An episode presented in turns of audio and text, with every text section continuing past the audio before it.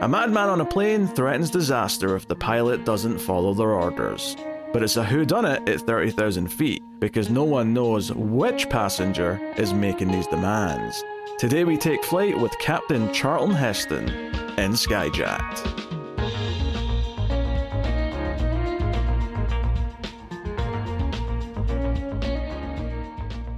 Welcome everyone to the Collector's Cut. I am Peter, and joining me as always is David. Had a guy once fall asleep, had his legs and his nuts blown off. This is a movie podcast. We get together and we talk about movies. We're working our way through 70s disaster movies season 2, and today we're looking at a play in the movie. We're looking at Skyjack starring Charlton Heston. So that's what we're going to talk about today. Most people don't seem to know much about this one these days. I, you know, it took a bit of digging to find this. Um, I was gonna say I know nothing about this one going into it. yeah. Uh, it's also one of the few movies that I've watched in a long, long time that is from a major studio, that being MGM, that has n- still not received seemingly a, a HD upgrade of any kind. Uh, you can only get it on an S standard definition, DVD, that kind of thing. Uh, which is weird because like some really obscure things from MGM specifically do have HD versions now you can buy on iTunes or wherever else. So uh, it is interesting that this is one that's just slipped through the cracks so far. But uh, Yeah, I, w- I wonder when MGM did most of their like HD upgrade stuff, like when they started that process. Because if it was anywhere in like the seven years after 9-11, I imagine this one they were just like, yeah, let's not do that. nah, I think that's a bit too early. I get why you're saying that, but I, I don't think that would have been happening until a bit later. Uh, Particularly, particularly for this level of catalog title, like maybe their biggest things they started doing in that time frame, but it- probably the, the the you know like if Dolph Lundgren's "I Come in Peace" from MGM is in HD, I don't see Yeah. why Skyjacked uh, wouldn't be. But uh, you know, we'll we'll get into it. Uh, we'll start spoiler free, of course, as we always do. Uh, just before we get started, I'll just remind everyone that if you are enjoying the show, please do hit the like button, and you can support everything by going over to Patreon.com/slash MildFuzzTV. Me and David do a couple of bonus monthly movie review shows over there. We'll tell you more about them at the end of the show, but we'll get into Skyjacked for now. So. Uh, this is a this is I mean obviously the title makes it quite obvious what it is. It's a plane that gets hijacked. That's not you know rocket science. It, it makes a, a decent amount of sense. Here, I thought it was an earthquake movie. God, Although Earthquake does star Charlton Heston, so maybe you're just crossing your wires. that's what it was. Yep. I saw the plane and Charlton Heston there. I said, oh, clearly he's going to try to do like a 2012 kind of takeoff where the whole Earth's falling beneath him. That's what's going to happen. So yeah, uh, this actually is interesting in that it plays out like a bit of a whodunit for half the movie. It's a mystery as to who the bad guy is, and it kind of teases. It kind of it's, it's got like almost anonymous messages informing the pilot and co of the fact that there is a threat. So someone on the plane is the terrorist, but we don't know who. And it kind of does some stuff with that, and then it goes places in the second half, which we'll obviously get to in spoilers. But uh, that's that's the basic gist of it. We we we'll we'll, we'll get into it. I mean, Yeah. David, what did you think of Skyjacked? I didn't like it.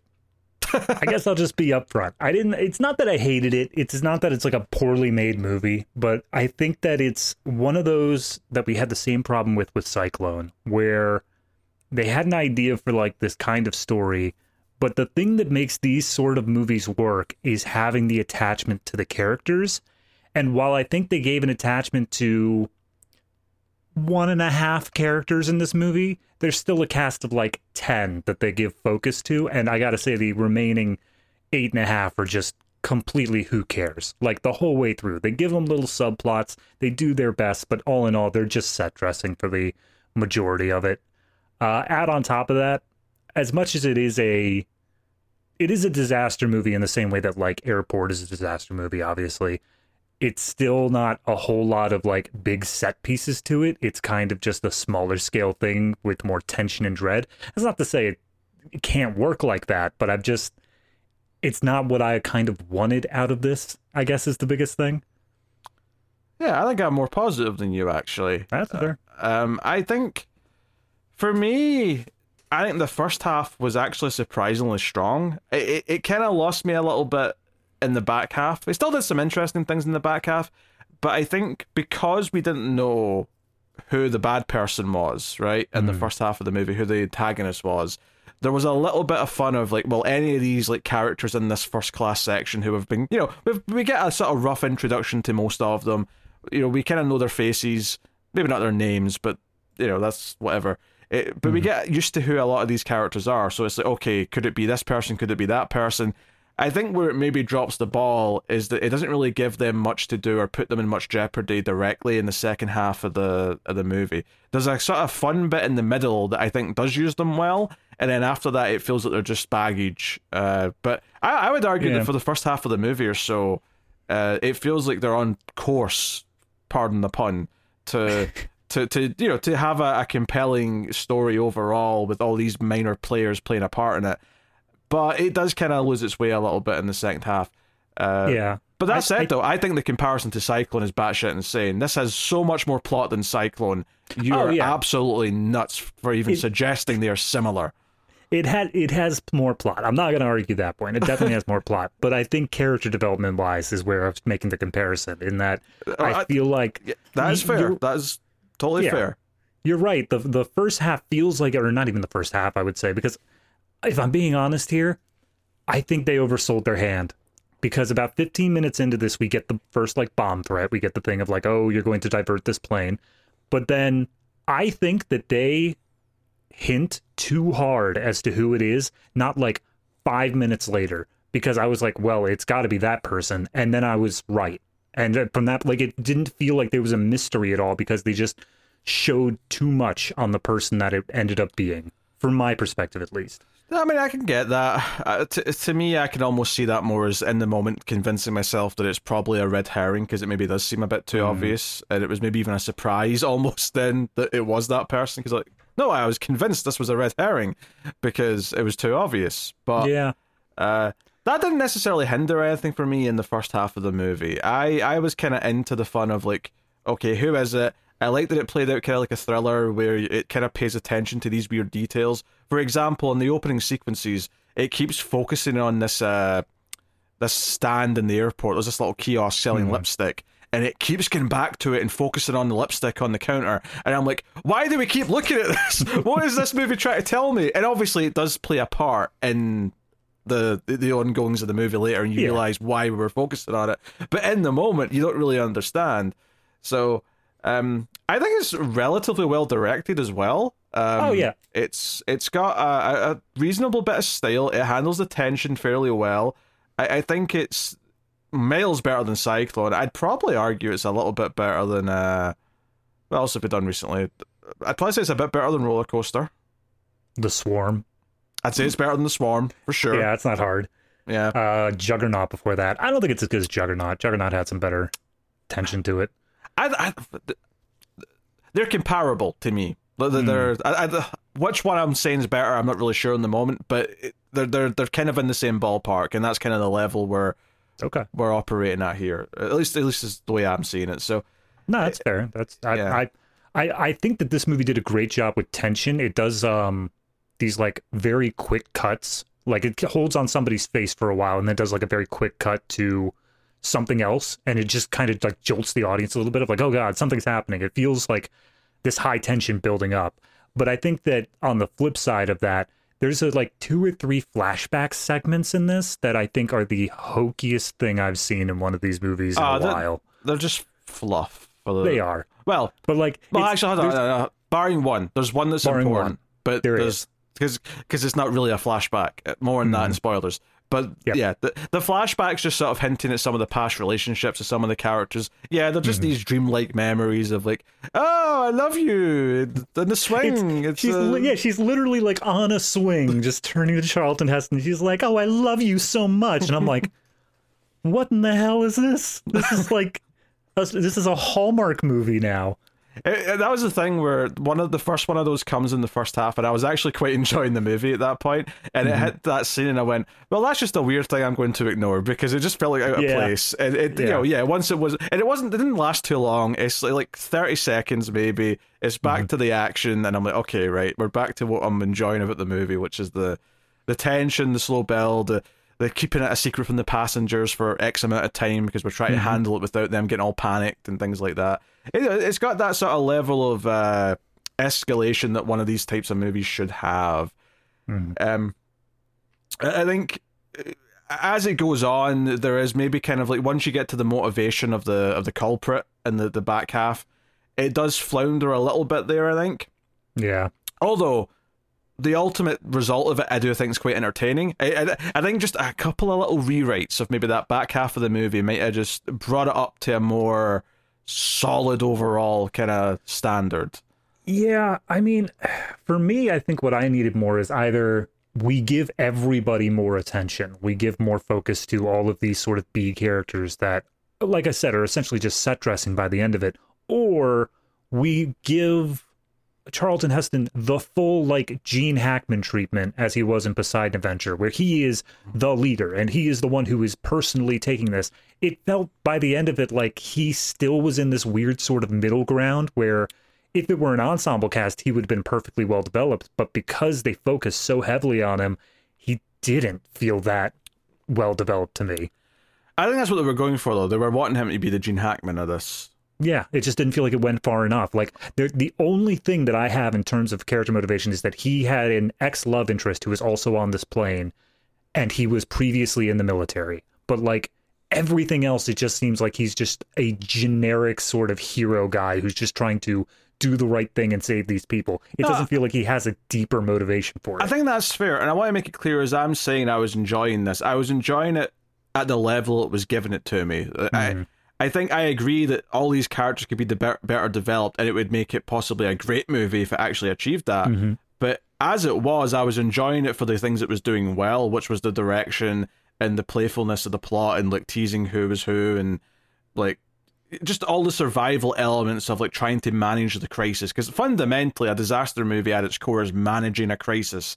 Yeah. And those elements of it, I was actually quite enjoying. It was never going to be one of the best there was because, yeah, like even the main character Charlton Heston plays isn't as developed as you'd perhaps want to actually really capitalize on the story you're telling.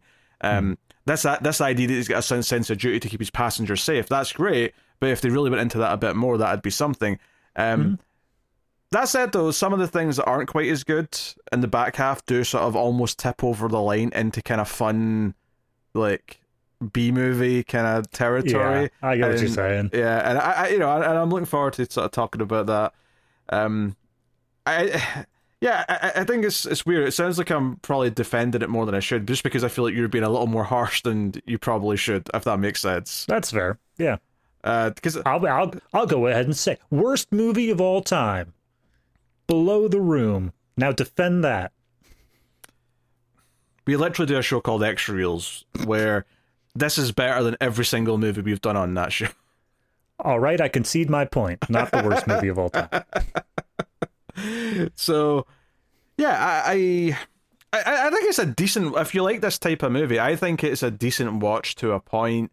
It has some quirks, but it doesn't rise above into sort of great or like.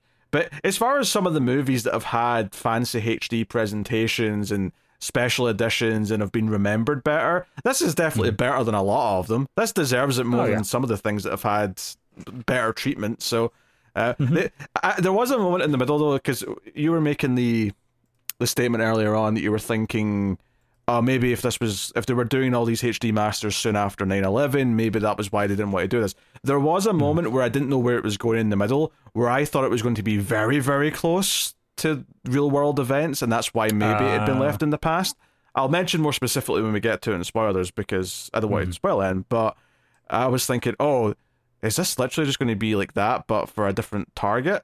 Because I thought it might be at a certain point, and I think I see where you're going with it. Yeah. Yeah. I, I yeah. And that's maybe why they're trying to just let this just stay forgotten, just let this stay buried, and let's not Mm-hmm. talk about it anymore. Like don't get me wrong, they'll take my 2.99 when I go to rent it off of YouTube, but they're not going to put in the money to HD remix it. Uh dear. So yeah. Uh, as far as the cast go, obviously we've got Heston. Charlton Heston plays Mm-hmm. Charlton Heston like he usually does. Uh, he's got good screen presence, but he is kind of usually the same type of character. I would Yeah. I would argue. Uh, other notable people here we got James Brolin. That's Josh Brolin's dad for anyone who's not familiar? I, I'm going to say it here just because I, I don't want to say it later on. I, in this age, I don't know what it is. All I can see when I look at him is Christian Bale. Like he looks exactly like Christian Bale in like a Batman Begins era. Do you not see that? Never, never occurred to me once. That's all I was seeing. I don't know why. I don't know what to tell you. I never saw it once. Uh, other notable actors, not that I recognize them per se, but at least seem to have other credits from this time period, uh, is Yvette and Mimieux? Mimieux? It's French. It's A lot of vowels. Yeah, it's Susan Dey, Claude Atkins uh, is in there. Um, notably, I, I looked up the director, just curious. Uh, John, what's his name here? John Gillerman, and he actually went on to direct The Towering Inferno. Uh, a couple of Ah, years after this, so there's a little connection to a previous movie. Look at Uh, that. He, he also went on to do the 70s version of King Kong and Death in the Nile in the 70s as well. So, All right. yeah, so he's, he's Not- got some credits from around that time. Yeah, not a bad little thing there. I'm looking for beforehand, not seeing a lot of things that I recognize, though. I'm sure there's some that stick out to people who are more familiar with 50s films. Yeah, he's got quite a list there. I'm not noticing anything super sticking out at me, but uh, I'm sure. I'm, I'm, yeah, I don't know. But either way, uh, jumping on the uh, the disaster movie bandwagon, and that, this is only what two years after Airport, so this was probably greenlit right after that movie was a hit. Oh, yeah. Mhm. So, uh, and maybe that's another reason why this has been kind of just left forgotten is because, well, Airport was the one that started it, and this is clearly not only is it a disaster movie following in its wake, but it's directly doing an airplane plot, which feels like it's the probably Yeah. the most like knockoff feeling of the entire slate. It feels to me when they greenlit this, they weren't sure whether or not it was the disaster aspect that sold well with audiences or it was the airplane aspect. And they were just kind of hedging their bets on both until the market shook itself out. Yeah, because I mean, Poseidon Adventure was seventy one, so that came out a year, give or take, after. But this would have already been in production, no of doubt. course, yeah, yeah. So yeah, they come thick and fast. It's just interesting Mhm. that uh, this director went on to do another disaster movie. Yep. So, uh, as far as far as uh, anything else goes, though, uh, before we get to spoilers, um, the miniature work for the planes is is solid enough for the time period. You know, I was actually unsure how much of it was miniatures and how much they decided like, look, we could we just rented a plane, let's just go ahead and film it for a while. Because some there were some clearly that were miniatures. There's no way they could have like made it work otherwise, but there were some shots in there that I'm like this seems pretty advanced if they were trying to do it with just miniatures. I think typically when you're seeing it in the sky, it's probably a miniature. Maybe there's some exceptions, but Hmm. I, I feel like it probably is. Uh, that said, though, it wouldn't surprise me if there is some big moments where, okay, we've got one day where we get to get a few real shots of the plane in the sky, so maybe we can, Yeah. you know. Obviously, there's a lot of stuff in the runway and things where they're having to use a real plane, or at least parts of a real plane for the, the shots Yeah. they're. So, no. Uh, so, yeah, I mean, I think honestly we'll get into the spoilers. Uh, admittedly, I imagine most people won't have seen this who are watching are probably just going to stick around for the spoilers to hear what it's about, and that's fine. But if you do want to Yeah. opt out and go watch the movie wherever you can find it, then uh, here's your your chance to do so. I will say, if you do manage to go find it, try to avoid the little blurb that associates with the movie, because at least on IMDb, it just straight up spoils who it is. Oh, So- right, okay, very good. Yeah. Good to know. Good to know. Uh, so spoilers from this point on. You have been warned for Skyjacked. Uh, I actually uh, an a little stylistic choice that I really liked here is that the opening titles don't play until Yeah. the plane takes off, and there's a good I don't know maybe ten minutes, maybe not quite that, but it felt like a good it's chunk of time. Seven, eight Yeah. minutes, somewhere in there. You know, and it sets up some of the characters getting on the plane. It sets up, you know, Charlton Heston checking the plane before he gets on, and of course the the giant mistake. He, like, okay, we always joke about how airport security is very lax compared to modern day, but like a guy literally gets onto the plane by asking, "Hey, th- this this chair's technically free because there's a it's, a cello that's taking up the seat. Can I can I just get on the plane?" And he's like. And the captain just approves it by like saying, "Yeah, put his name on that ticket." And I'm like, Yep. there is no way you could easily just get someone on a plane like that today. Not a I- chance. I, I appreciate the fact that uh, the person specifically is uh, James Brolin. He is like dressed in military garb, so he's trying to also play on like the soldier sympathy. He's Yeah. like, "I'm a poor vet who just needs to get to his sister's wedding. Can There- please, sir?" they're definitely that's definitely a part of it. It's definitely one of the themes of the movies that he is he is he was in the military and perhaps was even banking on wearing the uniform and he was asking for this help to mm-hmm. you know get him on the plane. But it focuses on a few things. You see him the captain that is, you see him run into the main air hostess that's on the plane, Angela, who mm-hmm. clearly he's got a history with, but she's now with the first officer or the co-cap or co-pilot, whatever his Yeah. rank is. So it sets up that. I thought they were going to do more with that because they set this up at the start, and it never really did much with it. That's the problem I have with every single cast member. Is it's like they set up all this stuff at the beginning of they're like, "Oh no, pay attention to this. It's really going to be important for a later bit," and then just poof, gone. We ignore it. It never happens again. Yeah. I, mean, I, don't know. Most of the other people they set up though don't have something that is going to pay off later. There's specifically two that piss me off. There's a U.S. senator who apparently gets a call from Washington very early on in this flight saying, like, the moment you land, get your ass to D.C. And then there's the senator's son who has a relationship with this girl who actually finds the bomb threat first. None of those matter at all. Nah, the the senator thing's a red herring because you're you're you're meant to think that this is happening to this plane because he's on it. That does have a purpose. I, I'm going to. Disagree fair. with on that one. That's Uh, I think the, the his son being attracted to this this girl on the plane and them kind of hitting it off. It's just meant to be two people you care about. That is one of the ones that I say I would say yeah. The second half should have had some more payoff to them. Uh, Mm-hmm. Maybe one of them scared and the other one comforts the other or something. They don't do too much with it. I would agree with that. But Yep. Yeah. Uh, yeah, but yeah, like I said, it keeps focusing on this lipstick saleswoman and like specifically the lipstick being sold, and it does that sort of almost POV shot of her like selling it, you know, putting it in a bag and giving it to someone, and it's like okay, we'll see where that goes. But you know, eventually the plane takes off, and that's when it comes up saying, you know, Charlton Heston, blah blah blah, in Skyjacked. I'm like, okay, that was just a nice little. It felt like a it felt like a big deal that the plane took off. You know, they, they sort of made it feel like it was an epic moment where now they're in Yeah. the air, now they're vulnerable. Time for the movie to gonna say start. it made it feel like okay, there's no turning back from this point on. Up until here, everyone who's on the plane is gonna be on the plane. Everyone that you've seen, they're in this now. And then when it comes up with Skyjacked, even if you didn't know the movie you were watching going into it, like anything about the plot, you can then recognize just from the name, like they're screwed. Yeah, Something's they're- about to go wrong. they're in trouble now. It, it's really, I think it's smart direction. I think the direction is probably the strongest element Mm-hmm. of the movie. It handles the material quite well. I, but aside from maybe the weird dreamlike flashbacks, that's maybe Yeah. the one the one thing that sticks out has been a bit odd. But once they're in the air, they they, they kind of focus. Obviously, there's hundred plus passengers on this plane, but most of them are in the economy section. We don't really focus Mm-hmm. on them. That's just a mass of people. But the first class section, because it's near the cockpit, is the one that we kind of pay attention to. Uh, we've got this big guy who's a musician. It's his cello that was taking up a seat before, and it's now been stored elsewhere. He's sitting next to James Brolin, who's the the vet. Um, and then you have the senator and his son, the girl that his senator's the senator's son's into. There's a pregnant woman uh, who's I'll be I'll be honest, pregnant woman was the only one that I was still like 50-50 on even after I thought like I figured it out. She was the one that I thought could have swerved it around the other way. she's not really pregnant. She's carrying a bomb under her stomach. well, the very first thing is these, they they they bring her like the cart and they're just like, "Oh, well, you have anything to drink?" and they offer her up some milk cuz she's like 9 months pregnant and she's like, "Oh, I'll have a bloody mary on the rocks." And I'm I like, I think that's just the seventies.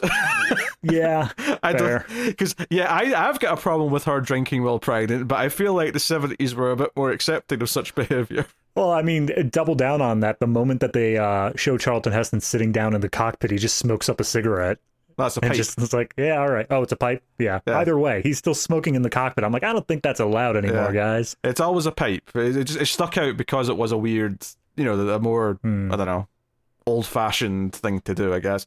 Yeah. But uh, yeah, so we're interested in these various characters. Also a, a sort of wealthy couple who are talking. That uh, you know what? I'll give you these two because they mentioned that they're being transferred to Minnesota, which is where this plane's supposed to be going, Mi- Minneapolis specifically. Um, and it felt like it was setting up plot with these two, which never goes anywhere. I felt like at least everyone else still factored in in some way as things were unfolding in the first half, whereas these two, for the most part, didn't. But Honestly, I couldn't have told you like who they because I I kind of just mentally glossed over their first conversation. I recognized it was happening and I took the words in, but I was like, ah, if they're important, we're going to get more with them later. And then we got maybe one more conversation where the whole thing was they have the guy pull out some paperwork and say, oh, I didn't file the flight insurance. It's like, and what? I don't. Who are you? Why are you here? What are you doing? Well, that's on you for not paying attention earlier. They introduced these two. But like, what do they do? That's the thing. they don't do anything. They are literally set dressing. Sure, but you can't complain. You can't say, "Who are you?" They did set them up. They're here. I get that. I understand that. But like, you say they're a wealthy couple, and you say they're being transferred and whatnot. But like, how does that relate to this plot? That's what I'm saying. I don't understand who they are in relation to anything going on in the movie. They, it sounds like they just got their own movie off to the side where like he's trading stocks on the plane or something.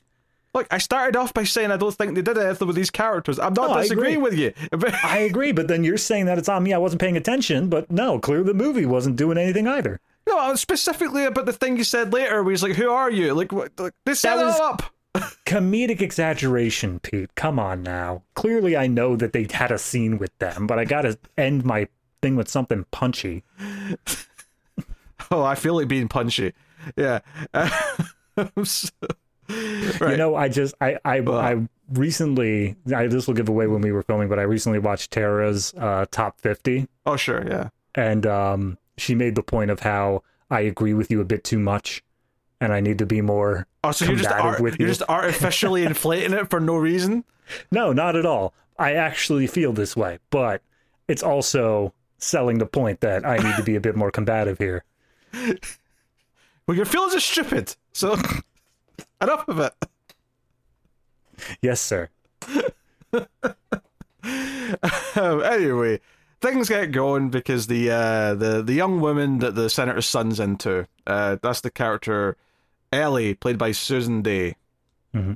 So, just so I've got something to call her yeah. Ellie, right? She she goes to the bathroom and there's like two bathrooms like side by side, and the the you know senator's son comes out of one and she's getting into the other, and he makes a little flirty comment, it's whatever, and she goes into the bathroom. And we don't see her go in, and we don't see what happens inside. She just comes back out and comes over to the, you know, Angela, the, the hostess, and is like, "Hey, hey, uh, there's a message in the bathroom. You have to go read it." and but she's very serious.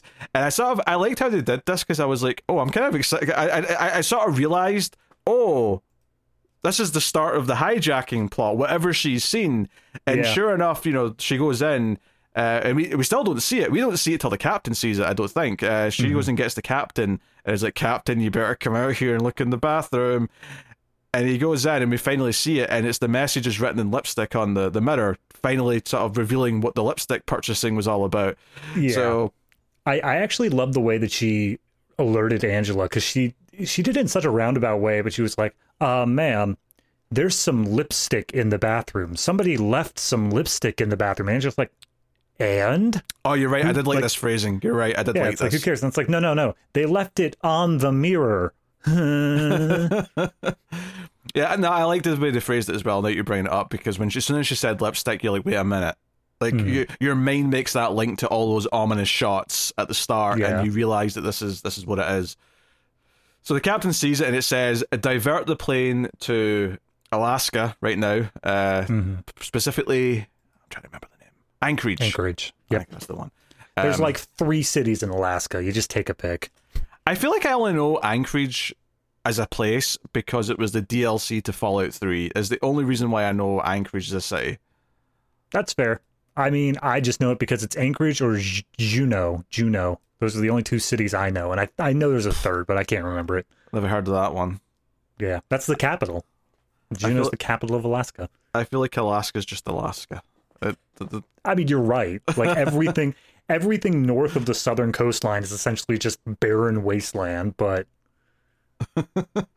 yeah, uh, no offense to Alaskans. Uh, yeah, all one of you who watch this in your igloos. um, so it's like okay, so we've got the threat, and Heston has to kind of take it seriously. He's like, okay, all right, like we have to assume that there's some truth to this. And but of course, one of the passengers saw this message, so that so he has to kind of go over and be like, like you can't tell anyone about what you just saw. And mm-hmm. also, on the chance that this is just you playing some kind of prank, you won't get into trouble if you just admit to it now. Like just because obviously that's what he wants. Nothing would make this easier than her just to say, "Okay, yeah, I'm just playing a prank. It was me. There's no threat." Yeah. Right? That would that would solve everything. But she's like, "Yeah, I won't tell anyone. Sure, I'll stay up here. I'll be calm. But uh, no, I'm I didn't do it. Like this, I- this is not me." I especially love the fact that she wasn't actually a first class passenger. She just kind of like snuck up there to use the bathroom. But now that she like has seen this and all that, Charlton Heston says, "Well, okay, well, why don't you go back to your seat?" And she's like, "No, I think I'll stay up here." No, you're you're wrong. She was a first class passenger. She was first class. Because there was a moment when she was on the plane where Angela assumes she isn't because of how she's dressed, but she was being kind of snooty about it. Oh, and then that's she's like, "No, I'm first class, miss." And she's like, "Oh, okay." Yeah, no, there was just a bit where um, uh, Charlton Heston, when she's talking to him, he says like, "Oh, well, why don't you go back to your seat?" And she says, "No, I'll stay up here." I I thought that was just implying that back there was economy and up here was first class. If there was something saying she was in first class, then so be it. I'm not gonna argue that too much. Oh no, to be fair, like the first class section of this plane didn't look that first class by today's standards. It looked like there's a bit more leg room, but otherwise it looked kind of. Whereas today, when I imagine first class, I imagine, I don't know, like uh, you've got room to like turn it into a bed, basically, if you want to. Yeah, I think that's business class nowadays. I think first class is just basically like you're not actual cattle. I feel like a lot of planes don't have first class anymore. They just have business and economy. They don't have Yeah. like the in between. But I, again, I, I mean, it was the seventies. I don't know what the like the makeup of this stuff was at the time. But Mm-hmm. Yep. yeah, first class didn't look that impressive to me by uh these. Not that I've ever flown first class or business class because I Oh, have no, not. at all. Look, the fact that you still had to be like sitting next to someone, regardless, that's not first class to me. I want to be able to sit by myself in a row. Yeah. Yeah, when I think of first class or business class now, I think of like you're on your own little island with Mm-hmm. room all around you and you've got all sorts to you know, to, you can stretch if you want, you can do whatever. Um but it's it's only first class we really get to spend the time with, which makes sense because they're right next to where all the action is because it's the, Yeah, they they have Angela specifically say somewhere in here like, okay, could anybody in economy have written this message? And she's like, nope, that bathroom is specifically first class, so it's only these people that we need to worry about being the terrorist. and the captain does say to her, "Well, so no one could have snuck through because that can happen sometimes." And she gets really offended. She's like, "No, not in my plane." Basically, she's saying, "I'm the one who's who's you know the security head on that. No Yeah. one gets past me if they're not meant to be up here." And I'm like, "All right, all right, all right. I won't, I won't argue Yeah. with you." Yeah. Uh, so yeah, so it sets up this little part of the movie where we know there's a threat. They, they call it in obviously to, to you know to flight control and all that stuff, and The FBI. the FBI, and they're like, okay, is there a chance this is a hoax? And they're like, well, it could be, but like we kind of have to treat it seriously. Mhm. Um, so they're talking about, okay, can we change route? Like uh, the sky's clear, so and so. What's the weather like? All all the stuff that pilots would be checking for this kind of thing. Do you happen to remember where they were taking off from? I do not have a clue where they were. T- I know they were going to uh, Minneapolis, Minneapolis, but I don't know where they were taking off from. because I, I'm picturing this from my home state, which is East Coast. I'm picturing it of from there to Minnesota, and then trying to make the skip all the way up to Alaska seems ridiculous to me.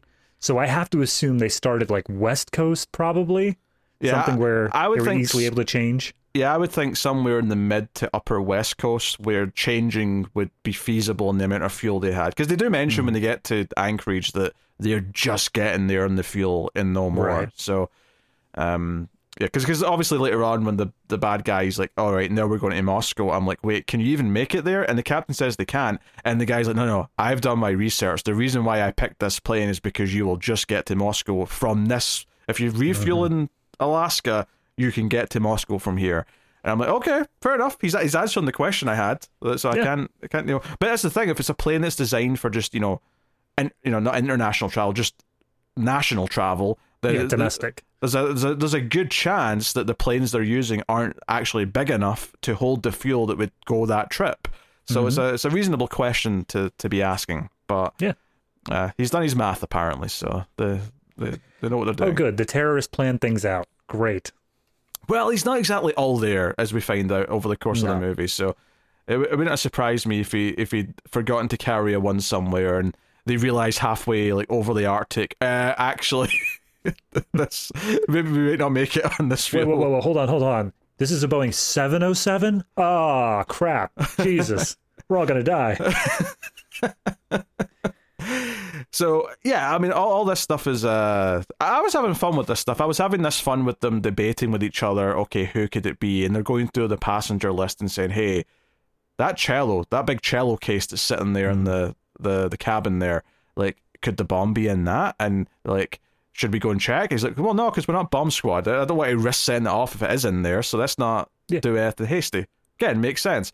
But they're debating like, okay, what passengers could it be? Like, there's a senator on this plane, and Heston's like, hey, we get a message for the senator that he has to go and talk to the president. That's like rare. That's not something that happens Well- on normal flights. Yeah, it's it's not even that because they obviously if he was a real senator, which I think is easy enough to verify, it's not something that's all Yeah. that hard to believe that he's good to go. It's specifically that the message they got was not go see the president. It was signed by the president Mm. to go see him. And it's like, no, you got a direct line from the president. That's weird. Like that it's not even from like a White House aide or something. So we're gonna just call into question, what's that about, bro? You- do it almost feels like because it doesn't really come up again. I mean, it, it never really like turns out. Oh, this is going on. It almost feels like a subplot here to heighten the tension towards the end would be that no, there is actually a bit of a diplomatic crisis with the Soviets right now. Right. and that's what that message was about and that would feed into oh this is making things more tense at the end because there's more of a reason for why they'd be mistrusting of anything coming into the country Yeah, I feel like they should have had a sequence where, like, you know, they call over the intercom and say, "All right, everybody, we'll maybe arriving at Moscow in six hours or whatever." And then the senator demands to speak to the captain, and the uh, terrorist is also there, and he's like, "Hey, the whole reason I was supposed to go talk to the president is because this crazy thing is happening right now. If we land in Moscow, we are like dead. We should not be doing this." And that would just up the tension significantly from there. do uh, russians pronounce moscow moscow are you right and i'm wrong I pronounce it Moscow, but yeah I could easily. I I mean, I've tried to pronounce half of your Scottish town names. and I've been wrong every time.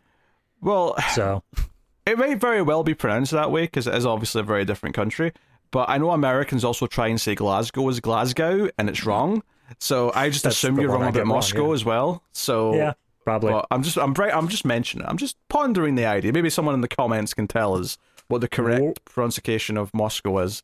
Worcestershire. Is that right? Worcestershire. More or less. Worcestershire. All right. See, that's the one I learned. That's how I know how to say that. Uh, so, uh, so uh, around this part, uh, the captain, uh, Heston, that is, uh, says, "Get that senator in here. I want to talk to him." So he comes in and he explains what's going on. It cuts away. We don't hear all the, you know, we already know it, the audience, so we don't have to hear the whole thing. We just cut Mhm. back, and he's clearly told the senator what's going on. And he's like, "Is this about you? Do you think this has got something to do with you?" And he's like, "Not really. I'm not that important." like it's, it's, it's Yeah. you know, it's it's. Uh, I, But then they specifically ask, like, okay, but then what was the president think about it? He's like, well, I can't tell you that. That's national security. He But does, he does say that, which but does maybe build some intrigue that we're going to find out something later, and then never do. so fair, that's a fair point. But uh, so it's like okay, and then around this part as well, like the cellist, who's like a you know a pretty big guy, he's sitting next to uh, James Brolin's character, the vet, and he's like, "Hey, something's going on." They keep me- talking to each other outside the cockpit. Something's fishy's going on.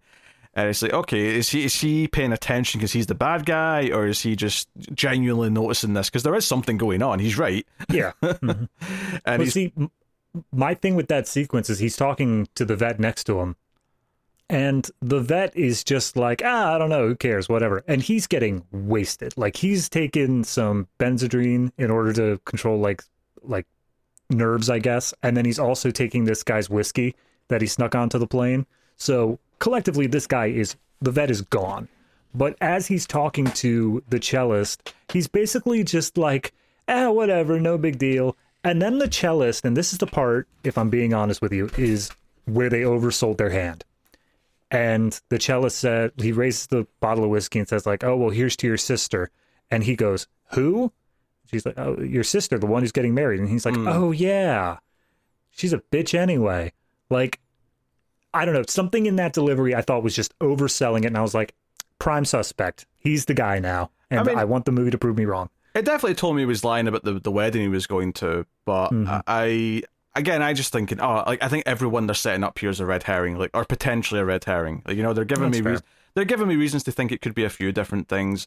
Um, so I, yeah, I mean I get it. Like I, I he is kind of the most obvious one. Hmm. Maybe the idea that he's getting drunk's also meant to be a red herring because. Like, oh, he couldn't be the hijacker because he's he's blind drunk. Like, how's he going to be doing anything? Yeah. I mean, I I see where it's coming from. I guess I just took it more on like a surface level than in thinking that there was going to be some twist to it. I just mm-hmm. kind of, because as it for there to be some twist, there needs to be the ability to like have these people move around or like do things that are able to get set up to it. Whereas boarding a plane, I don't feel like you really have all that much you can work with.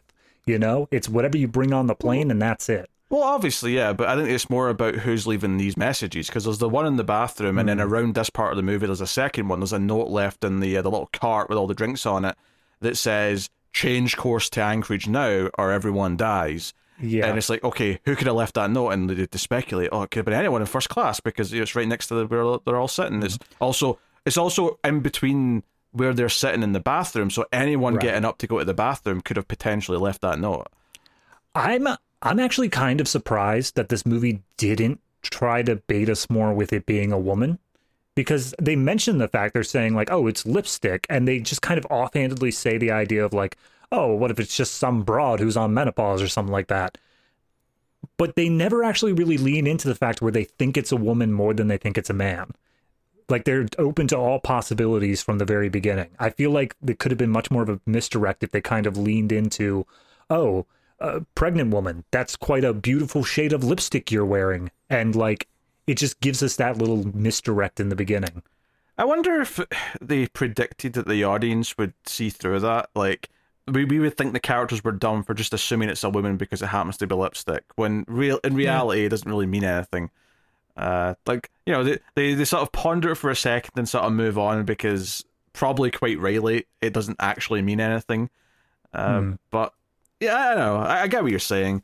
I, I think at this point in the movie, I was just kind of having fun with the the, the, debates and like the, the the they're not trusting each other because it's around this point when they're changing course where the passengers mm-hmm. are clear they're, they're all aware they're changing course. It's quite obvious they're turning around. i i have to assume that you're in the wide open sky if you need to suddenly make like a turn you can bank it over the course of like several dozen miles without wonder- worrying about hitting anything the captain just is like all right here comes the anchorage route hard left and everyone just kind of goes flying in their seats Well, momentarily. I- Let me play devil's, devil's advocate here for a 2nd Is mm-hmm. it possible that because they got a threat to change course or they'll set off the explosive, that he's making it very obvious so the person behind it knows that they're changing ah, course? That's fair. Just in case they are like more amateur and don't know anything about the plane. Yeah.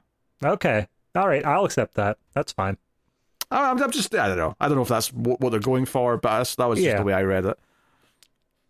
I feel like it's it's simple because he gets over the intercom and says like, "Hey, everybody, there is a threat. We're changing course. There's no need to be alarmed." I feel like that would have been enough. I don't feel like they had to do a whole jerky motion to it. But again, it's like half. Nobody really cares. Nobody's injured by him jerking the plane so suddenly. It's just a funny little sequence for me. Yeah, they so they, they changed course, and he's he's basically announced over the comms what the situation is. Uh, so the, the the passengers are all sort of starting to freak out. The the the stewardesses are trying to keep them calm and all the rest of it. And it's around here where the cellist starts to suspect that the vets he's sitting next to might be the guy behind it, to the point where he goes up and demands to speak to the captain.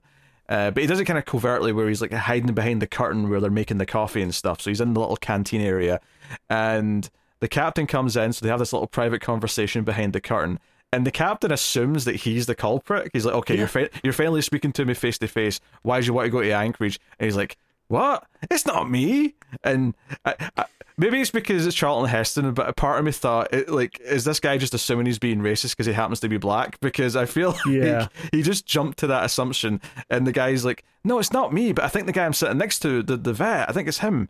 And of hmm. course, that let's take us back to the start of the movie. This vet was let on personally by the cap. The captain came out and said, "Yeah, yeah, just scribble over his ticket. That this belongs to him now." He blagged his way onto the flight with seemingly no security because he's got a bag full of grenades Yeah. with him. So, like, the captain obviously feels responsible that this threat's even here after this point because he let him on the plane. So, uh, yeah. I I do think there's a something that I think they could have given more focus to, and that is we show the captain in the very beginning. He strolls by the plane and he notices like this tiny little cuff under the wing is broken. Hmm. And that obviously makes you think, okay, captain, very able to spot these things, very much part of procedure. He knows what he's doing. And then they show him walking by Angela, show by Angeli, and that's I think the point where they should have shown him a bit more like frazzled and a bit more like not following procedure, and that's the whole reason that this guy managed to get onto the plane. he's off his guard because he's feeling feelings. Yeah, because he's like, oh god, I'm gonna have to ride this flight with my ex. This sucks. But by the time he gets to the gate and lets this guy on, it still seems like eh, he's following procedure. It still seems like he's in control of everything. So I, I think that's where they're going for the he's being sympathetic because this guy's in uniform. If if he was just you know in civvies, he might not have made this choice. He might have played it more safe. But because it's a military man trying to get to a wedding for a family member, he, he, he sort of gives in and gives him the, the free pass, as it were. Um, so at this point, it doesn't really make much. Because I I think what was surprising to me is that very, very quickly we're actually getting towards Anchorage. They, they do a whole sort of like bit of plot here where they get someone who is from the military in Anchorage to sort of talk him down because they don't have uh, the the same tech or whatever in Anchorage, so they have to talk him down through a very, very bad storm. So they've got this like experienced guy who's going to talk him down, and the captain's going to fly the plane and land it. But I was kind of surprised that about halfway through the movie, oh, we're landing in Anchorage. Like I thought that was going to be the ending of the movie, but so here we are. We're, we're we're we're coming down, and I actually thought the this set of sequences back to back is some of the best stuff in the movie because there's a random other little plane. uh, Because it's a storm and because this little plane's radio is dead, they're just flying through the storm with no care in the world. Right. And what happens is is at a certain point, air traffic control spots there's a a, second plane somewhere in the vicinity and like, hey, this plane's right next to you. Like, this is really dangerous. So we get this whole thing where Heston's starting to have to make choices based on where he thinks this other plane is, but he can't see it. And there's a hmm. couple of great shots once this starts happening where you, where we can see the audience can see where the other plane is, and, and, and it's like right underneath them. And I thought this was quite a good little tense sequence. Oh yeah. This is where I was talking about with like the very quick cuts back and forth because not mm-hmm. only are they trying to land at this point, which is already zero visibility, but there's another plane at the same time. So you're able to cut between like the gauges that show how low they are, how much fuel they have left, and then also this radar sweeper in the flight control that shows these two dots just converging into one. Very well done tense sequence. I, I don't have any problems with that at all. It was a good My- spin. It was a good spin on it as well, though, because like I feel like mm-hmm. we've all seen dozens, if not hundreds, of tense airplane landing scenes. Right? Yeah. It's a very common trope in movies, and I feel like this this thing of like landing in a storm also done a lot. It's usually a staple of it. Yeah. But this idea of having this other plane just possibly being something they could hit into at any point and having to make these sort of blind calls, I thought added an extra bit of space to it. So I, I really mm-hmm. enjoyed that that sequence. Yeah, no, for sure. Um, the only thing that I would be like a little bit iffy on is the fact that when they are coming in for the landing, they say, We are on fumes. We are out of time. We have to land now. But they still end up having him pull away. And it's not like he has to do like a full go around again. He just like kind of diverts a little bit. And that's enough to shake the plane farther behind them. Because they do suggest that. They suggest I'll do a circle and come back round for a second attempt. And he's like, eh, we don't have fuel for that. We have to go down now.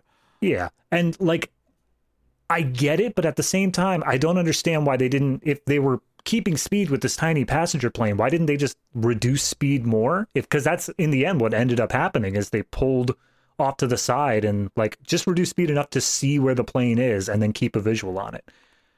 You know? Yeah, uh, I feel like I'd have to know more about flying a plane to answer this. Oh, I, well, yeah. I, I guess my assumption in the moment was that they have to keep up speed to just land as quickly as possible, and maybe the the fuel burning versus like you know like how much fuel they're burning going a little bit faster is is worth the trade off of getting to the ground quicker versus I don't know like I, I could be talking complete nonsense here, mm. but. I, either way, it, fo- it forces him to make some risky moves that he wouldn't be making if it wasn't for the fact that oh shit, we have to land right now and we can't yeah. see this other plane. Yeah, so. absolutely. I I guess for me, it's when they say negative on fumes. The fact that we delay it and it still causes no consequences. I just wanted a little bit of like something that's acknowledging the fact of okay, now we're really really on fumes or something like that. You know? Yeah, I suppose if you're out of fuel as you're landing, I suppose if you're already close to the ground and you're in the right trajectory, it's probably okay, but probably bumpier or something. Maybe they could have had more of a mm.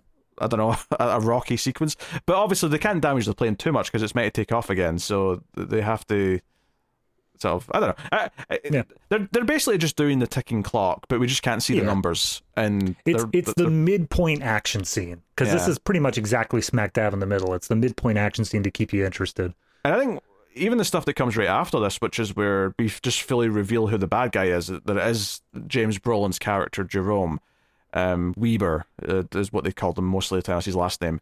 He mm. like the cellist tries to confront him basically here, uh, and it's when he stands up with his bag, and obviously he thinks, "Oh, that bag's probably got the, the bomb in it."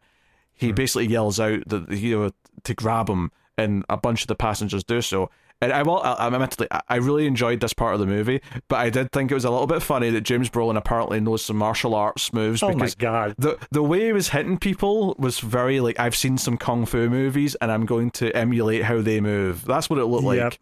He, so, he did like the open palm hits and yeah. stuff like that, and he was like throwing these snap kicks everywhere. Oh, it was it was. If we kept that up for the rest of the movie, if him just having to kung fu fight his way through the plane, I'd love it. But I, enjoyed the uh, the sort of the, the the the chess board, if you will, of this part of the movie, which is he pulls out a grenade, he's got the pin out of it, and he's like, okay, well, everyone has to do what I say, otherwise we're all dead anyway. Mm-hmm. And you know, it involves him getting up to the cockpit, holding the captain and all that, and demanding certain things. Like he sees like flight crew, but they're clearly like you know you know policemen or, or soldiers disguised as flight crew because they've got weapons hidden and things like that. And he's like, mm. no, no, get rid of all these people, get rid of them all. But obviously, when he's at the front of the plane looking out the cockpit windows, he's not seeing the back of the plane. So, like, the, the captain's like slyly told Angela right in front of him to oh, search down there because anything could slide down there. Get it? Wink, wink. So, sure mm-hmm. enough, like all the economy part of the plane all actually get evacuated at this part of the movie because they open the door, put get the, the big slidey shootout, the big inflatable one, and just get them going. Like go, go, go, go. So yeah. a lot of the plane gets evacuated and it ends up just being the first class section that remains when they they go back in the air. Which I thought, okay, that's quite smart because you've narrowed it down to just the ones that you've kind of introduced. Admittedly, at this point, I thought they were going to do more with them after this part. But at least in the moment, I was enjoying the the logic of that. It felt like it made sense at, at this part of the movie that these were the yeah. ones who were being left behind. I I get it from the viewpoint of the senator, the pregnant woman, and the cellist because the pregnant woman they explicitly say like she should be off the plane, but she is in labor at this point, so she's there's no way she's going to be able to go out. Actually, on that being in labor, mm-hmm. obviously she's met, she's not meant to be in labor for another month, right? Which is why I guess it's okay that she's flying. Although I feel like modern days, an eight month pregnant woman still wouldn't be allowed to fly. Yeah, probably but, not. Uh, but there was one of the little direction moments I really liked here, and this is kind of the moment that kind of shocks her into labor. Uh, is when he pulls out the grenade. When he first pulls it out, the shot you get of it is like his hands like in the middle of the frame, and then right behind the grenade is the pregnant woman staring at it. So I really like that they showed the most, you know, quote unquote vulnerable or innocent person on the plane mm-hmm. right behind the threat of the grenade. I thought that was a really good yeah. visual touch. That was a good shot. Um, but yeah, no. Then the the senator makes sense because what we find out. You know, he wants to go to Russia, so that makes sense. And then the cellist is just because they've been kind of not buddy buddy. Obviously, he's just been playing nice, but he's the one who's most closely related to all this. Everyone else, I thought, probably could have been evacuated, but then we have the vet basically go through and say, "Here's the reason why you all are my best friends, and we're gonna keep around." And he, I mean, throughout this, I know it's 70s. He just casually drops the N word when he talks about his cellist friend, and I'm like, okay, all right, guess we're doing that now. I But mean, then- he is clearly unhinged as well. Oh yeah, he's uh, absolutely. uh, uh, is this a good time to start talking about his uh I yeah, I guess fantasy? So, his flashback slash fantasy. well, uh, yeah, that's the thing. It plays like a flashback the first time because it's kind of similar to the other little flashbacks we get. But by the time you get to the end of the movie, I think it's very clear that this was always a fan. This, this is what he felt he was owed, right? Mm-hmm. That after he served in the military, probably during Vietnam, I would imagine, yeah, given the time that's period. the blurb on IMDb says a uh, disgraced Vietnam vet. There you go. So um, he imagines him going to this ceremony with a silly, like a ridiculous amount of American flags. I've never seen so many American flags so close together before. Um, there's, there's some in the foreground. There's a big one behind this little stage he's going up to. There's uh, ones at the side. But it's like no, it's all people in uniform giving him a medal and like basically giving him a a, a parade and a welcome, a ceremony for his duty um, overseas. And when you get to the end of the movie, you realize this was just a fantasy, and that's what he felt he was owed, because his plan is to get the plane to go to Moscow. And when he gets when they're landing in Moscow, he like talks to you know whoever's on the other end of the line in Moscow and says, "Okay, on this plane there's a federal agent. We'll talk about that in a minute because they Yeah. get, they get on board in this middle part of the movie, and there's a senator, and I'm you know I'm joining you guys. I'm I'm I'm I'm I'm, I'm converting over to uh, the Soviet because America didn't appreciate me, and that's his plan. And you see him fantasize again when he's looking out the window right towards the end of the movie, where he sees the same thing as before, the exact same stage, the exact same layout of people in uniforms, giving hmm. him this warm welcome, this hero's welcome, except it's all Soviet flags now. And that's what he was he was thinking. America didn't appreciate me, so maybe a Soviet Russia will and that's kind of where we get to at the end. So that, Yeah. that sets up that he is very delusional and he believes he is owed uh, yeah, pomp and circumstance, I guess. there's also this recurring theme where basically whenever he's told like oh you have to let this go or like this is going to have to happen he specifically says like no it's mine it belongs to me it is Yeah. it is my thing so it does feel like you're saying he feels owed something he feels like he he wasn't given the respect he was deserved. And also there is one little thing that shows up in both his fantasies and that is his parents theoretically. There's an older man and woman and it seems that the father is just no matter what like shaking his head in disapproval more or less. So i think it also goes back to like some daddy issues or something like that uh, wouldn't surprise me. Yeah. I don't think it was actually when he first said he wanted to go to Moscow because he doesn't say it for at first. You know, he says that he wants the plane refueled, and Heston's like, "Oh, where are we going? We need to know where we're going. We need, you know, to know it's safe and all that." Um, and when he eventually says Moscow, that's where I thought, because it's not until later on where you find out he wants to. Uh, uh, what's the word for jump jumping ship? uh There's a word for it. jump- you mean like changing sides or like Yeah. just oh god i know it Specifically in a like a like a, in a sort of country sense, like, it's like uh, treason I mean, yeah, it's tr- I suppose it is, but that's not the word I'm looking for. i'll, I'll Uh, find defect. it hold on Defect. yes defect That's the word I'm looking for. Defect. Mm-hmm. There you go. So you don't know he's going to defect. That's what his plan is at this point. And this is where I thought, is he going to do like a terrorist attack on like the Kremlin or something? Is that is that where this is going? Oh, And I, and okay. that and that's where I was thinking, oh, maybe this is why this movie's been like hidden, is because this is basically a movie about an American doing what happened at 9-11, but to someone Mm. else. Uh, obviously, that's not where it goes. But for a second, I thought, oh, man, is that where this is going? Uh, Yeah, I could. I I- to be fair, that wasn't the when you were talking about it. I thought you were thinking like maybe because of the senator plot, there was going to be like some attack on DC or something. But mm. yeah, no, that makes a lot more sense from the Russian standpoint of why Yeah. they wouldn't do the re-release. So I, obviously that's not where it goes, but it's what I thought of when he was saying he wanted to go to Moscow. Obviously, what it ends up being is it's still pretty interesting. I think the back half of the movie suffers somewhat though because once they're in the air again, uh, I would say that there's not as much interesting stuff happening until they land. Yeah, That, that that's the big problem with the back half, I think. you got the birth of the baby, which is just completely fine. Like there's no problems with it at all, save for it's happening on a plane. Yeah, and but- everyone's just like, "It's a baby! It fe- Hooray!" It, feels like something they should be cutting back to constantly as there's some other tr- crisis going on up front. So it's like mm-hmm. ramping up the tension. But instead, they just sort of say it's happening and they're getting ready to give birth. And then the next time we see them, oh, there's a baby now. like, Yeah. oh, it just happened off screen. Okay. That's a beautiful baby boy. Literally nothing is wrong with him. Everything's cool. Have fun with that.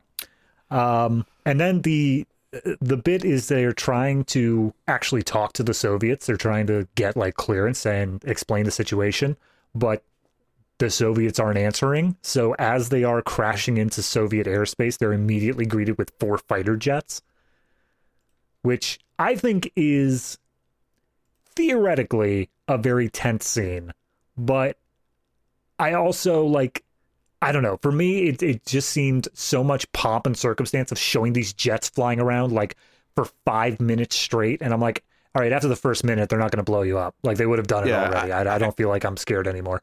I think they had to ramp up the idea that the Soviets wouldn't really care that there's some innocent American passengers on this plane. They would just play it mm. safe and just destroy it in case it was going to do something bad to their country, right? Like Right. they they would be far more just willing to just ah just blow it up. It's, it's the easiest solution to to everything. Mm.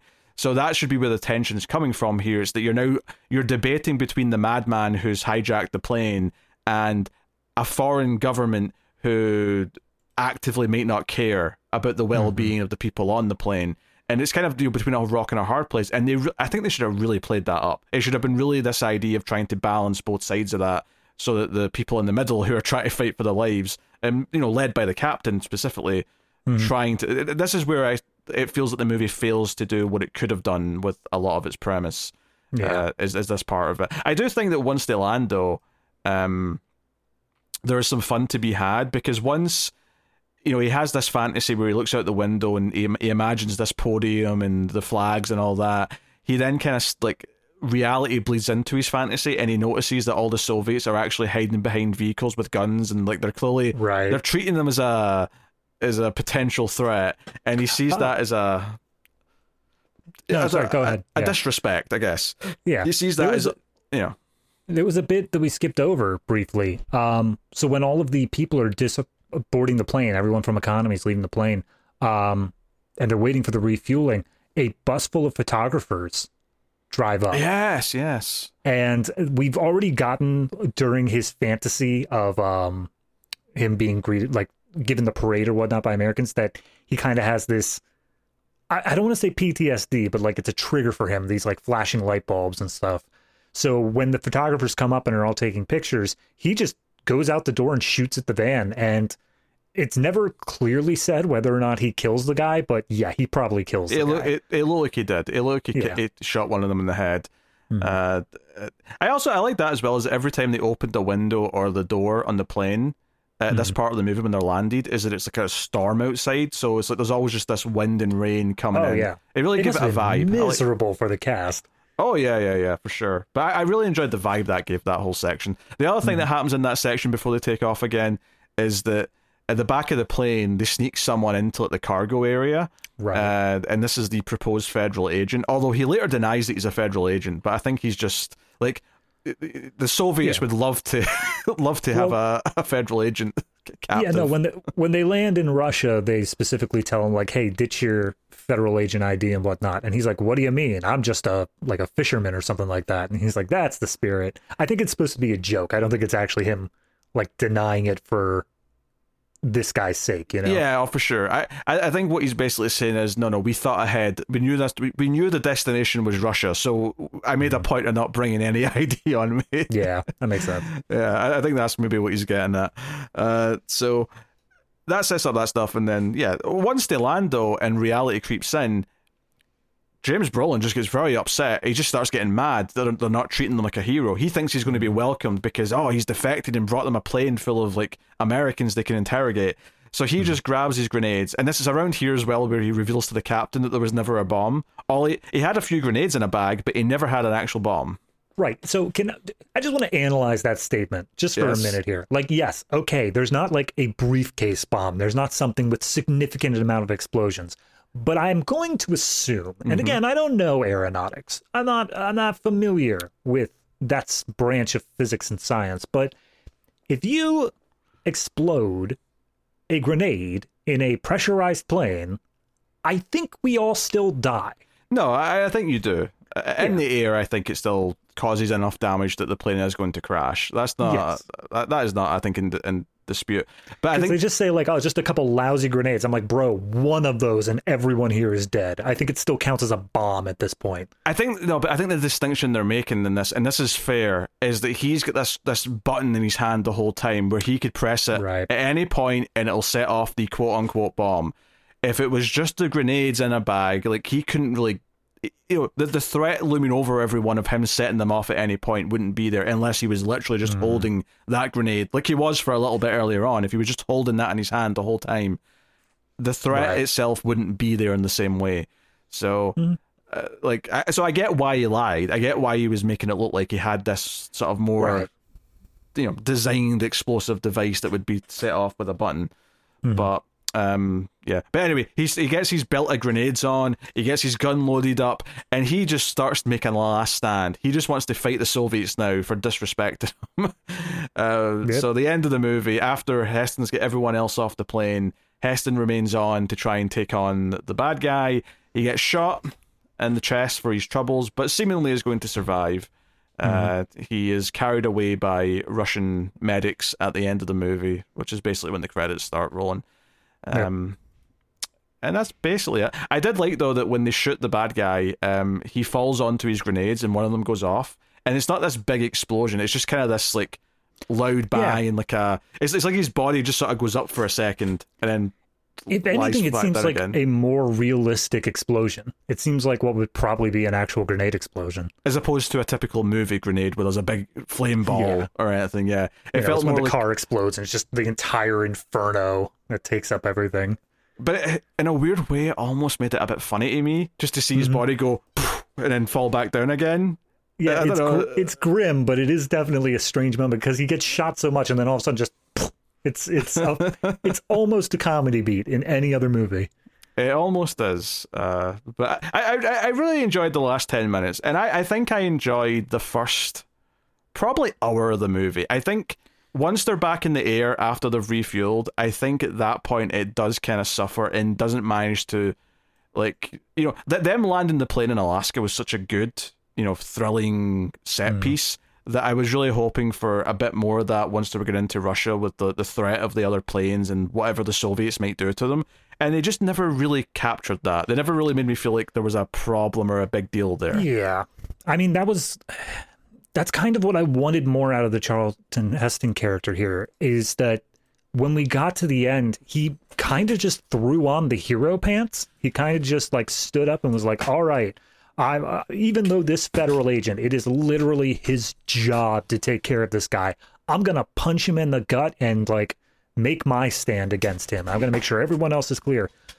I I like that from a plot perspective. I like the fact of them going through and giving him that hero moment, but I don't feel like it was earned. I don't feel like because that middle section was just him blindly following the orders of this guy without any sort of backstory, it just didn't feel like he earned the fact of he's able to now take this federal agent out and take his place, you know? Yeah, yeah. It felt like a bit of a leap here at the end when we hadn't really set that up in the character. Actually, on the federal agent, there's, there's a whole thing once they're back in the air hmm. where the captain and that know that he's there and they're like try to like open this like panel on the floor to get to him. And Right. this is maybe actually a realistic thing, but every other movie that's ever been made that's an action movie set on a plane has told me that people can sneak around in the bottom part of the plane and like it's perfectly fine. Here they're like, no, no. If he's down there while we're in the air uh, at this altitude, because downstairs isn't heated, like the you know the, the, the cockpit and the you know where all the passengers are, then he'll freeze to death. We have to get him out. So when they get him out, he's got like frostbite and he's like you know he's shivering. He's he's like basically this federal agent has accomplished nothing in this movie. he's just gotten injured. yeah i think it was more so again it's one of those things that it felt like it was there to up the tension because when it's revealed there's this federal agent who snuck on james brolin is immediately pissed off he's like oh you, this is my plane you can't do that but again it doesn't end up being anything everything that's brought in here doesn't end up being anything by the end I, I I think that's a fair statement. Uh, but, but, uh, I think this is a plot movie first, and I think as a plot movie first and a character movie distant second. I think it was working for like sixty percent of the movie, and then That's it, fair. it kind of floundered in the back half, which is you know what I said right at the start. Uh, although I do think there's some fun stuff at the very very end when Brolin goes a bit nuts and starts to try and take on the Soviets on his own. Um, I got a good chuckle out of that. Uh, admittedly, kind of into almost schlocky B movie territory with how it's handled, but Yeah. I, I do think the direction's pretty solid, es- especially that set piece in the middle with the, the landing the plane um, in Alaska. The the handling of that, the the flying through the storm and the other plane, I think just shook it up enough from the usual, you know, generic version of it that I was like, okay, there's, there's, it's got its own little bit of space here that's not usually there, and I think it's making it entertaining. And maybe it helps that you know, season two of disaster, seventies disaster movies has been definitely a lower standard overall than season one. Yeah. Right? Tower, Towering Inferno, really solid. Uh, I think Juggernaut was not perfect, certainly weaker, but everything since then has been definitely in the middling to, in the case of Cyclone, just disastrously terrible. Yeah. So I I think this maybe benefits a little bit from what we've been watching throughout this season up until now. But mm-hmm. I would say it's worth it. If you like this type of movie, I think there's enough here to make it worth the watch. It's just by the end, it's probably not going to stick with you the way that a, a standout would. Yeah, I mean that's one thing that I've always had a problem with these disaster films is when they're bad, it always feels like they're overstaying their welcome. It feels like they're hmm. padding things out and just to get like this longer epic runtime rather than just telling whatever story they had. This one doesn't have that. This one it was like an hour forty five minutes. I felt like it justified its hour forty five minutes. Yeah. I just don't think that they spent the time as wisely as they could have. I think that they focused on the wrong things for a lot of it and like I said, my biggest problem was I felt they overplayed their hand 20 minutes into the movie. And so, where you were saying you were having fun trying to figure out who it was, I felt like I already made up my mind. And Well, then when I was proven to be correct, I was like, well, all right. Uh, let, let me correct that a little bit. I was Okay. having fun watching the characters try to figure out who it was. Okay. Fair enough. I wasn't necessarily trying to figure out who it was, but I was having fun with the characters figuring it out. Um, for me, that wasn't an issue. I didn't really care that it was obvious who it was. And like I said, I just kind of assumed it was a red herring. And if anything, I was kind of surprised. Oh, it's just him. Okay, fair enough. Um, f- for me, the actual events of the movie were actually pretty fun to watch for the first like 60%. And then the cracks kind of started to show. And maybe even an extra 10, 15 minutes of character stuff in the back half would have helped. Would have helped with like building the tension of like re- reminding us who might die if the Soviets decide to shoot everyone would Yeah. be uh would be something worth doing. You know, there's a whole moment actually when the uh, co-pilot is leading them out down the stairs, you know, uh, getting them off the plane before the final standoff, and he's walking out with his hands up because he's like, "Hey, if the Soviets think we're a threat, they might just shoot us all. We have to play safely here." And I thought, oh, th- I- th- this feels like it should be more tense. Like it almost deflated the tension that all the passengers coming out weren't doing the same thing. I thought they should all be holding their hands up, and I thought the drama was going to come from the fact that one of them's holding a baby and can't put their hands up, and like they, they were all going to have to be like, no, no, no, she can't put her hands up. She's holding a baby. Like just like it's a baby. just Yeah. calm down, I- calm I- down. I feel like the the biggest thing with the back half of the movie is the problem of it feels like this is how people would actually react. Everyone is scared and panic and like they're just trying to get to the best possible situation without making any sort of stupid decisions. But like that's boring. That's that's not something I wanted to see somebody overreact. I wanted to see something cause a problem. But the only one who's doing that is James Brolin's character, and he's just sequestered up in the cockpit. Like you're saying, if just one Russian soldier fired a shot, thinking like, "Oh, that baby might be a bomb or something," immediate tension up. Immediately, I'm caring about these characters and what they're doing. But instead, it's like, no, the Russians are trying to play along here. We're all trying to be cool. Everything's cool, guys. And I'm like, no, someone do something.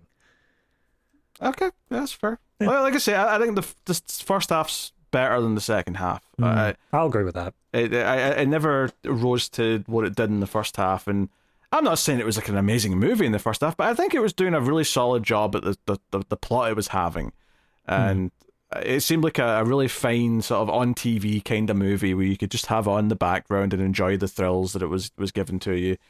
Um, but yeah, clearly, clearly, I'm not as negative on it as you are, but Oh yeah, it, you know, it, it's it is what it is. Um, I guess we'll get to the ratings and see exactly where we where we land on this one. No pun intended, because it's a plane. Get no, it? I get it. Ah, Get it's it? clever. Pete. You did it. You made a pun. Um. All right. So, if I had to rate it, I guess the real question is: Do I think it is like above that midpoint? Do I think it's above a five? I'm gonna say yes.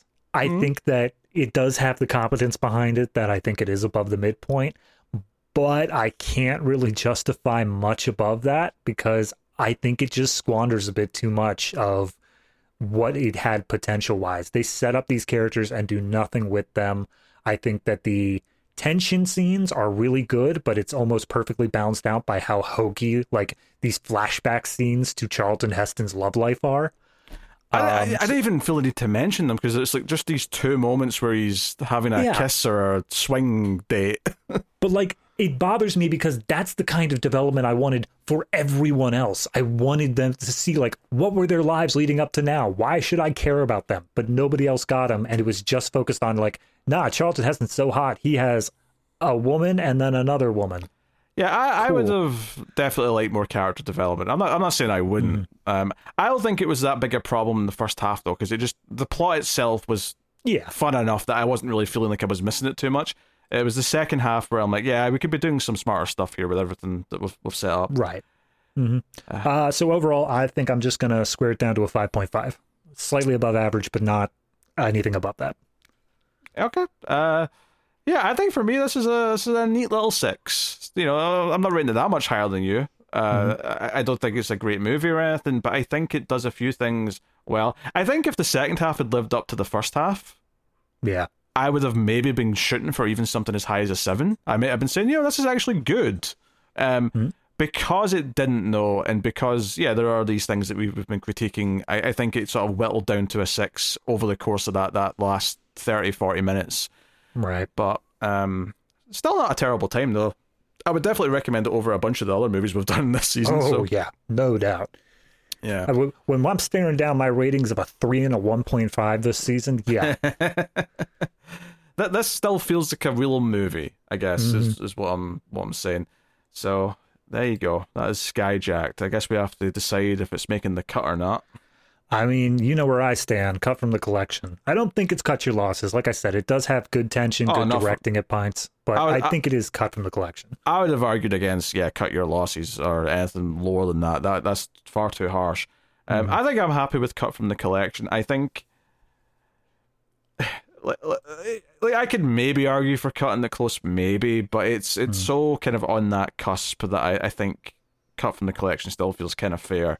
Uh, if I'm being, you know, if, if I'm being like the harsh and saying no, no, only X and above gets in, Right. then I'm happy to say that's still. that- I- I'm almost establishing this as like the, the tippy top of the cut from the collection. No, that's tier. fair. That's reasonable. It's almost at a six, and I think every other time we did a six, it's either been like cut from the collection or cutting it close for Yeah. sure. So So there you go. Next time on Collector's Cut, 70s Disaster Season 2 continues with the penultimate episode. And it is a little number called Avalanche. So we're getting some snow next episode. I I know nothing about this one. Do you know if it's good? Like, do I have to get? do I have to do this again?